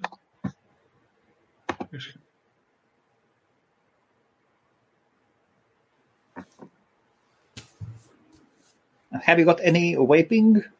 You know? Okay. Okay, let's see. Okay, now I gotta go to the page. Okay, there we go. Yes. There we go. Oh, this one. Green dollar. Yeah. I'm trying to find it here. Also, yeah. This so far. So for me, a lot of what you're going through now is like on the faces. Any of the faces that are on the top row are more valuable because they're easier to get to. Yes. For a lot of people, especially kids, they use emojis so much that their favorite ones are always right there on their own screen. So they're not always looking for them because their favorite ones are right there. I actually can't find the green dollar sign. I've always struggled, Paige, with finding emojis. kind of always wanted the search bar or maybe a mic. No, I can't see it here. Oh, the page is gone for some reason. So good evening, or good afternoon. Paige will be back. Paige will be back in a minute. Let us see what happened. The connection got interrupted. So good evening. And we are over here at 27.be. We do plan to do live interviews with the leading domain name investors and influencers. And I will personally enjoy every... I was share screen, and I typed the emoji into the screen that I was doing the broadcast. So okay. Now I'm going to do share screen, tips, da-da-da-da-da. That's us. The best it is to... Yes. Okay. Yes. Okay. Well, I'm going to go back. All right. Now I'm going to stop sharing screen. So back to monetization, because I think it's a great question, and it's where I think we need to go, because all the guys who were in domaining early had traffic income to support their domain portfolios, and there was no doubt that their names were worth money, because every asset that's worth anything except gold, its value is based upon the future revenue stream it can provide. So when you have a future revenue stream tied to your asset, you're not relying simply on its hardcore value, and once you sell it, it's gone. You earn the money each year from parking, and you always have an asset that's worth some multiple of your parking revenue. So I believe if in the next 5 years we can turn around the equation of parking revenues going down, down, down to up, up, up, that'll change the prospects for many domainers. Because it was nice when I used to get a check for $1,200, $1,500, $1,800 a month, first of every month. And that allowed people to do what? What do you think domainers did with their parking revenue? They bought more domains. Yeah, absolutely. And they parked them straight away. And so I think, but it's so confusing for me, because the second thing that I think about parking, I'll talk about this on some discussion panels I think upcoming, is the stats that you can believe, you can't believe. Okay. Because someone could make up stats about their domain, or they could be sending traffic to it by buying ads, and then once you buy it and don't buy ads, you get no more traffic. Okay, yes. So there can be some bad players, yes. So you need to find a trustworthy seller, but the problem is a trustworthy seller is also usually a smart seller. Okay, we don't have too many honest people that are dumb. I think smart people want to be honest because they plan to be in the business for months and years, going forward. And you aren't if you keep selling traffic portfolios that don't earn what they're going to do. And once you destroy your reputation, yes. So the ones that are real look like they're priced too high, and the ones that are fake are priced low because they appeal to your greed. That even if the guy is faking, I'm getting it for 2 times revenue, and this is going to be a winner. And so you throw out all your logic and your decision-making, and you pay with the prospects that even though it's kind of weird and kind of soft and ever, and you don't know whether to trust it, you buy it, and then most of the time you find out it doesn't work. So where I found most of the business is done in parking is trusted sellers dealing with trusted buyers. What I mean by that is someone can be a good buyer of domain names, can get them parked, can get them set up, and present the portfolio in a good way that shows what it's doing. But their purpose is to sell it, not hang around for the next 10 years to get the revenue. So the idea is to find people like that, and then if you are a person like that that's constructing a 40 or 50 name portfolio that does $70 or $80 a month, then you want to find buyers who do want to put their capital to work to earn a return on their capital over the next so many years. And they want to be able to know that the last portfolio they bought from you is working out pretty good. So therefore, they're more trustworthy to buy the next one. There's a caveat to every story. You got to be careful for the seller who sells you a little one that's good, a medium one that's good, and then sells you a huge one and it's terrible. So anyway, there's a lot to learn out there. But I think that if I'm a contrarian and I want to look at a part of domaining that most of the new investors that have read an ebook that said you can buy a name for $10 and sell it for $1,000 don't know about, it's parking. And the guys that really do know about parking, they've gotten stronger and stronger and stronger and stronger. So you'll see, like, Andrew Rosner just started a new newsletter that's for people that understand the value of traffic names. And so they may be names that you'll look at and you'll say, I wouldn't pay $1 for that name. But based upon their backlink profile, based upon the characteristics of the traffic that people know is going to that name, they see some of those names that you wouldn't pay $1 for as slam dunk $30,000 domain names. You know what I mean? So one of the ways that people, in another area besides flipping domains, that people can learn about and get strong at is this area of traffic domain names. How to find them, how to buy them, and then how to monetize them. Domain names as well. Yes, for SEO, high authority domain names, exactly, for SEO purposes. Absolutely. Now, I would be a fool to jump in to a forum and hear the words high authority, and someone says, this is a high authority name, and without knowing anything about it, pay someone $5,000 or $6,000. Because they told me it was a high authority thing, you know. Oh, no. You have to educate yourself on, what are the things like that. So what I'm not encouraging is everyone just to switch over there, because everyone will you'll start seeing everyone will say that their name's a high authority name. You know what I mean? Because they know that's what people want. So, but I am trying to pay attention to it. But I think because I buy names in very specific areas, I think it's impossible to watch every trend. You know what I mean? Well, when I go look to buy domain names at GoDaddy auctions, if you're trying to buy brandables, geos, high pay-per-click names, vanity names, short names, dictionary names, lead gen names, you know what I mean? Trying to stay on top of all those themes at all price levels. I'll buy a cheap name or I'll buy a $5,000 name. You know, it's hard. So I've brought most of my buying into specific areas. And that's where I feel like I'm poised, where if I can monetize one, I can monetize 400 or 500, you know what I mean, in the same place. And then if I can sell one, I can be good at a sales process that can sell 400 or 500. So for me, that's what that's for. Okay, and now we have a question like this. Do you understand it? Do you ever sell domain bundles like name? Like name.com. Yeah. And that, so that would probably apply that. I think most buyers, and I just had a client that I built a website for do this yesterday. He said, don't I need to buy the net and the org and the variation with the plurals and all that stuff? And they convince themselves that their project is so valuable that they need to buy everything.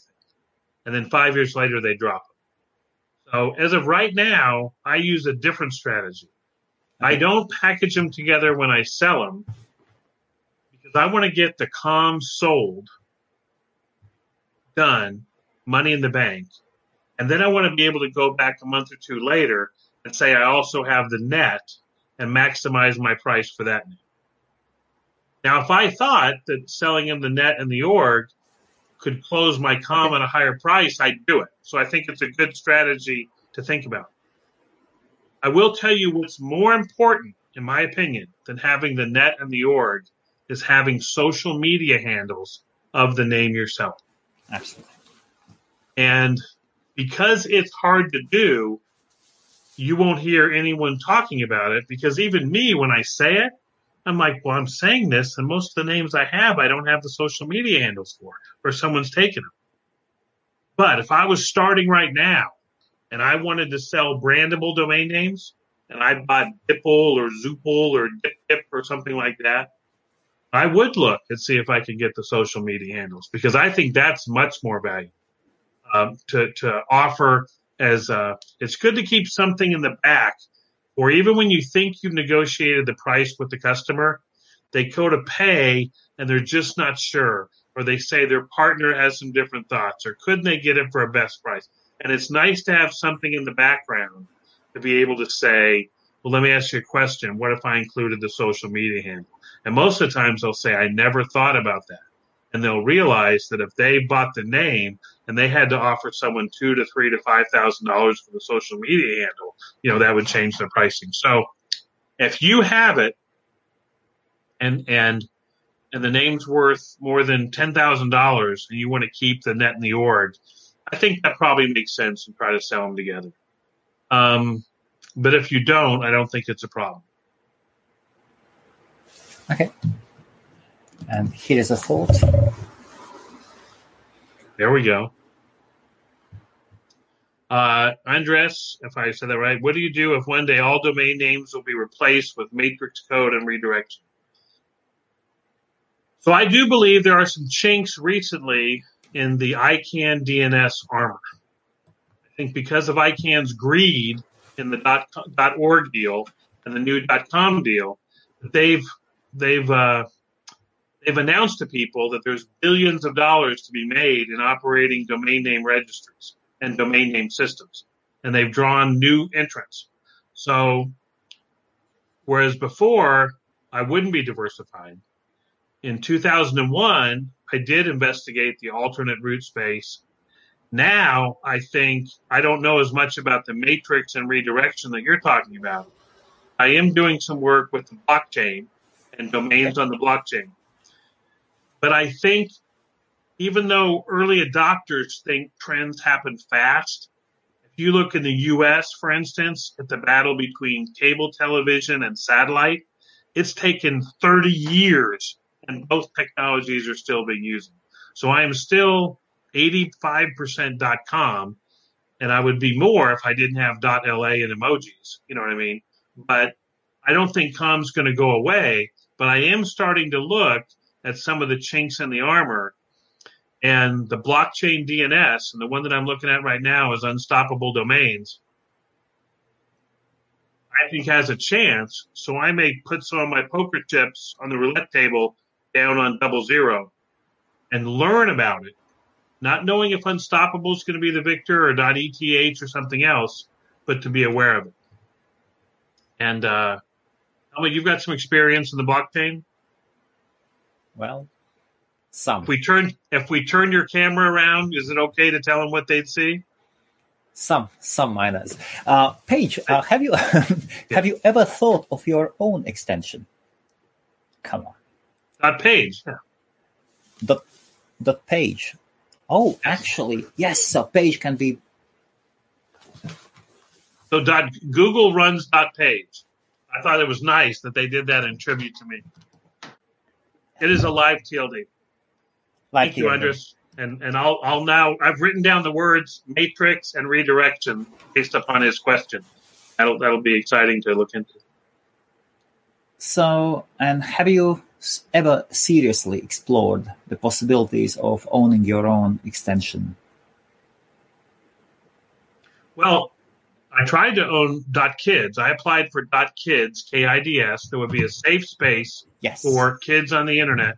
And I applied for that with ICANN back in 2001. I was apparently number 8, and they only took the top 7. This is when they gave out .biz, .info, .museum, and some other ones. And so when I didn't get that, and they said, well, we'll be giving out new ones soon, who knew that would be 13 years? I'm glad I didn't keep paying my overhead. I looked at alternate routes. I looked at operating a CCTLD under kids.ws. And then I went to the island of, or I didn't go, I went to Hawaii to talk to representatives from the island of Kiribati, which is .ki. And I was going to try to manage .ki to be .kids, a safe space for kids on the internet. So when you say, have I ever thought about doing my own? But my experience with ICANN was so revolting during that period that I said I will never put my future or my life or my business in their hands by applying for new TLD. So I did not apply for .kids. Now I realize that my whole portfolio is based upon ICANN, who, in my opinion, have proven that they are out for themselves and no one else, even though they're a public benefit corporation. So, yes, I've now had to look at, what are the effects of what ICANN's doing on my own portfolio? And right now they're not good. My costs are going to go up 7% a year.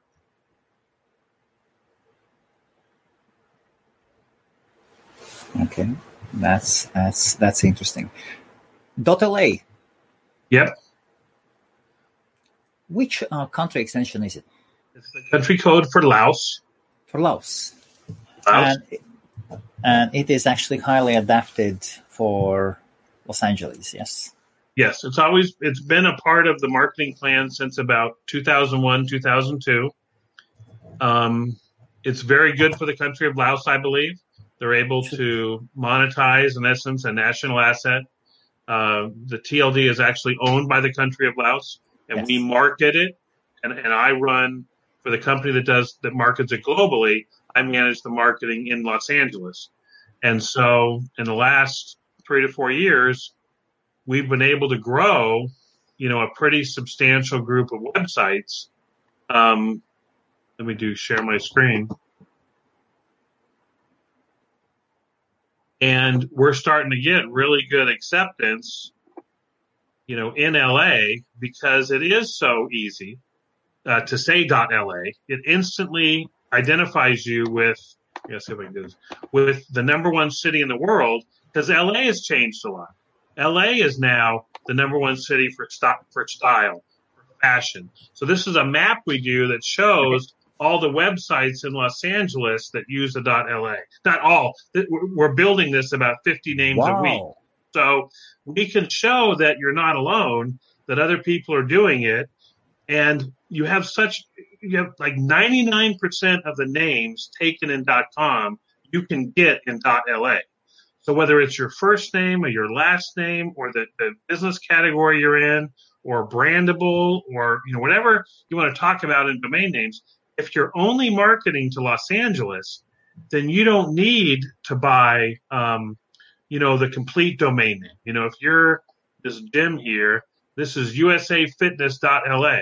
So if you're usafitness.la and your fitness stores are in Los Angeles, you don't need necessarily, if you weren't able to get usafitness.com, you can run with usafitness.la, and it says that you're local, because fitness in Los Angeles is completely different than fitness in the rest of the world. It's a much higher level of fitness, And so LA is a very unique city. Any nightclubs? Yes. Let's see. Where is your category? And where can we see them? That's at ilove.la. ilove.la. Okay. Let me see here. Let me blow this up. And so what I do is I do the map, and I do different articles each week showing different companies that are using .LA. And we have restaurants. We have purvey.LA, curiously curated provisions, purvey.LA. So, it kind of rhymes, purvey.LA. It's a one word.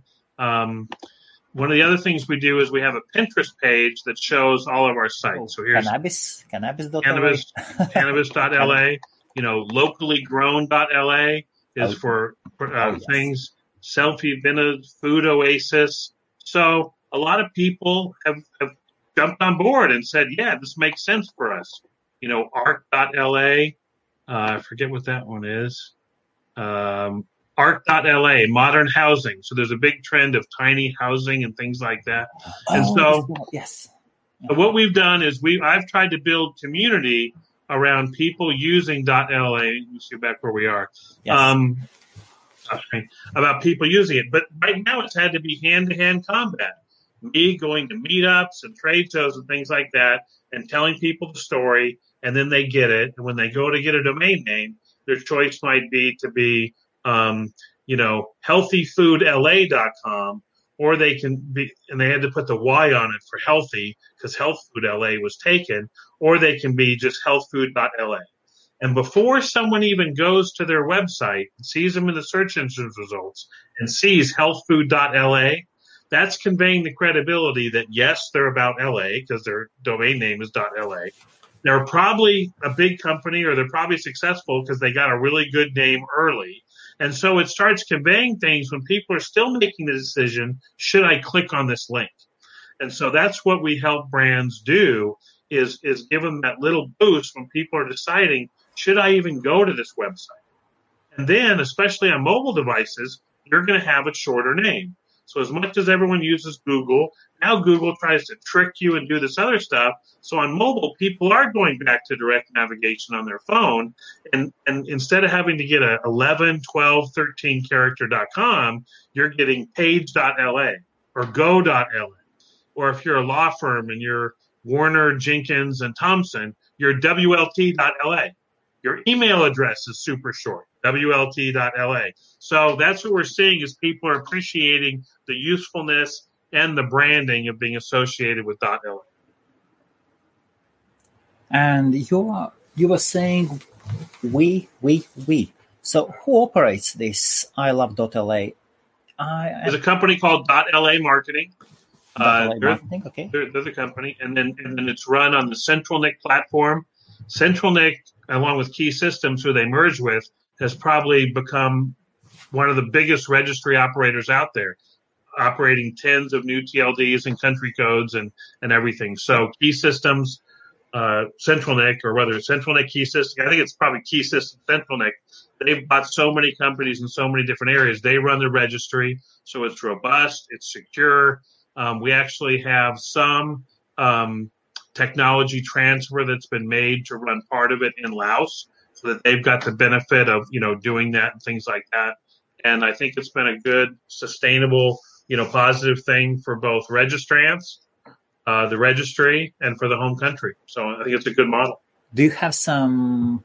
Are you a partner of the company, or employed by them, or a consultant? I'm a consultant to the company. Okay.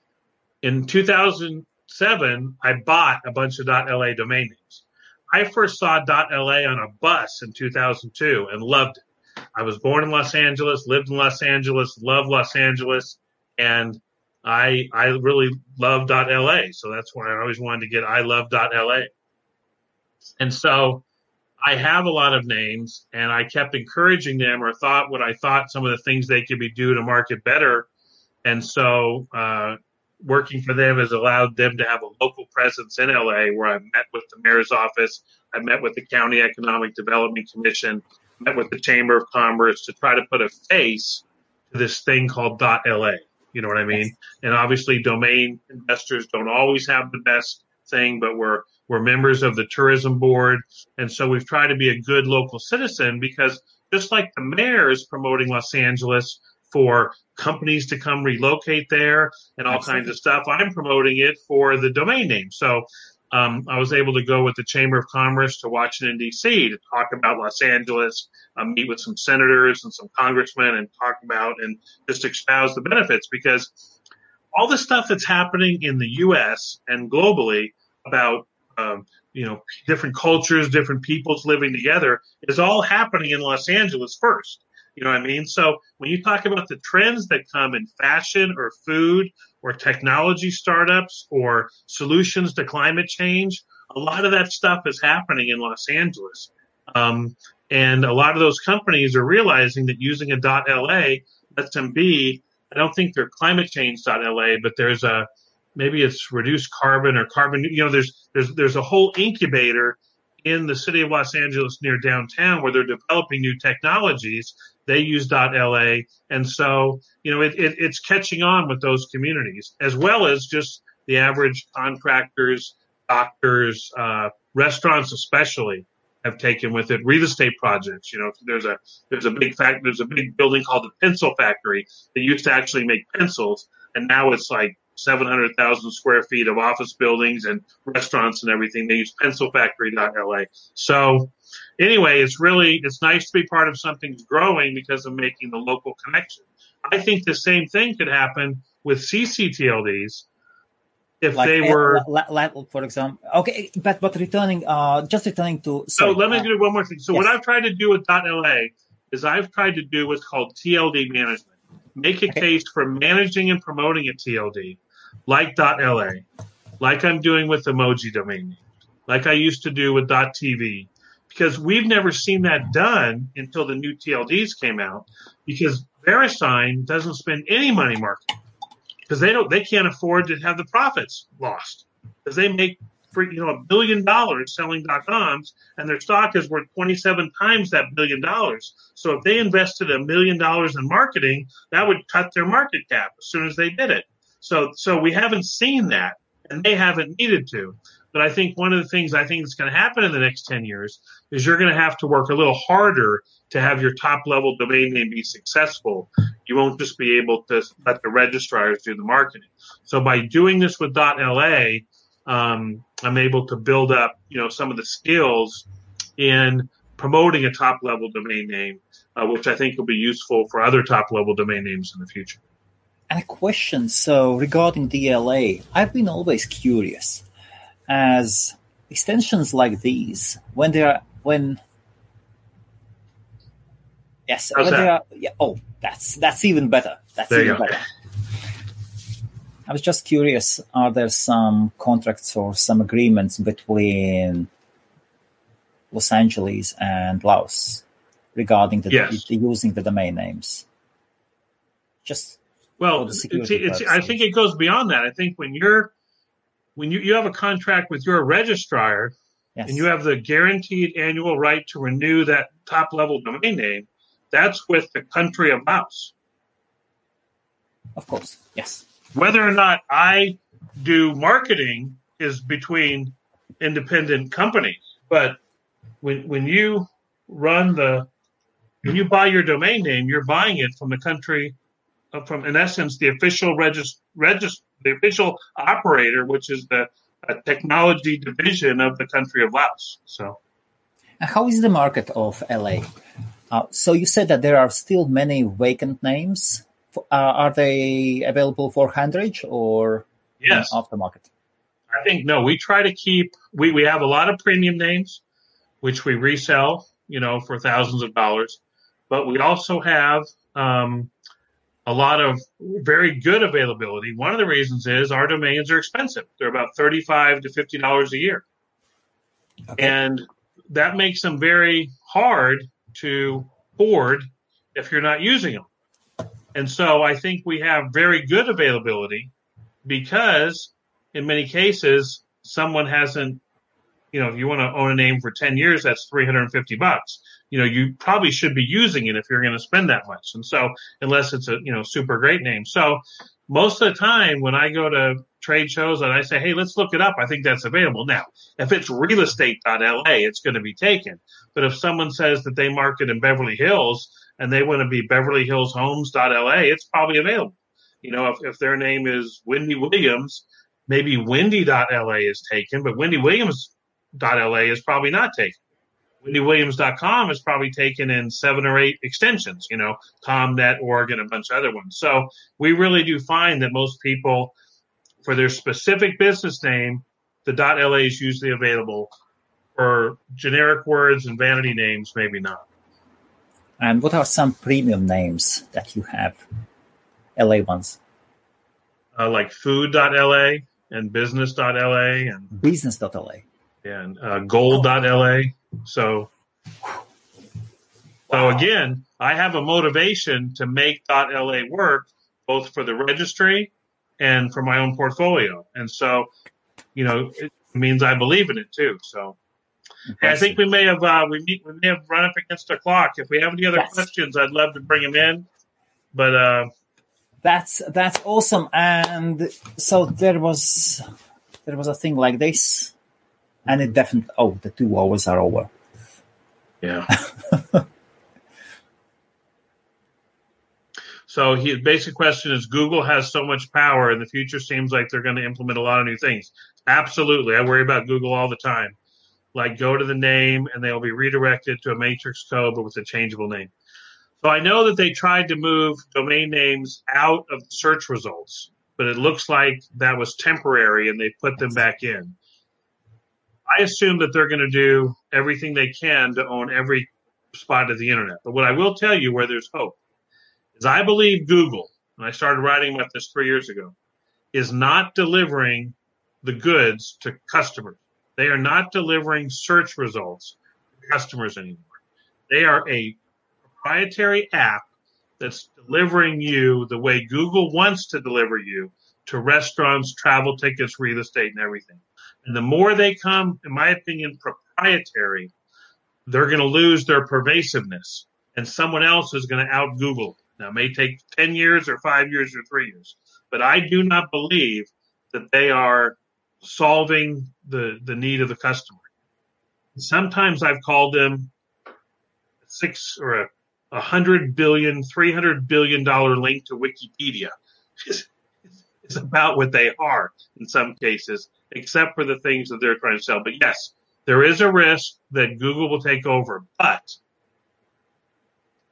as big as they are, they don't control everything. So, and they can't, because if they did control everything, there'd be more antitrust against them. But they can still go back and say, we only handle 3% or 9% or 11% or 6% of the web. So could they really institute something that would take over for everybody else and not still be built on the basic DNS? So, yeah, I think it's good to look into that. Now, the one place that I do play along with Google, you know what? I'll leave that as a bonus, as a tease for our next interview, Helmut, is the one place that I am playing along with Google. So we'll leave that. If you have me back, I'll start with that. Okay. And for the last, your personal advice to a new domainer. What you think is scarce is not as scarce as you think. You walk into our industry right now, you cannot duplicate the results of other people. If you see that someone bought a domain name for $100, you couldn't have bought it for $100 at auction. You would have had to bid 110. They would have bid 120. You would have had to bid 130. They would have bid 140. So you cannot buy where you see something was purchased by someone else, because you may have taken the auction from $100 to $1,000. Secondly, you cannot sell where you see other people has sold names.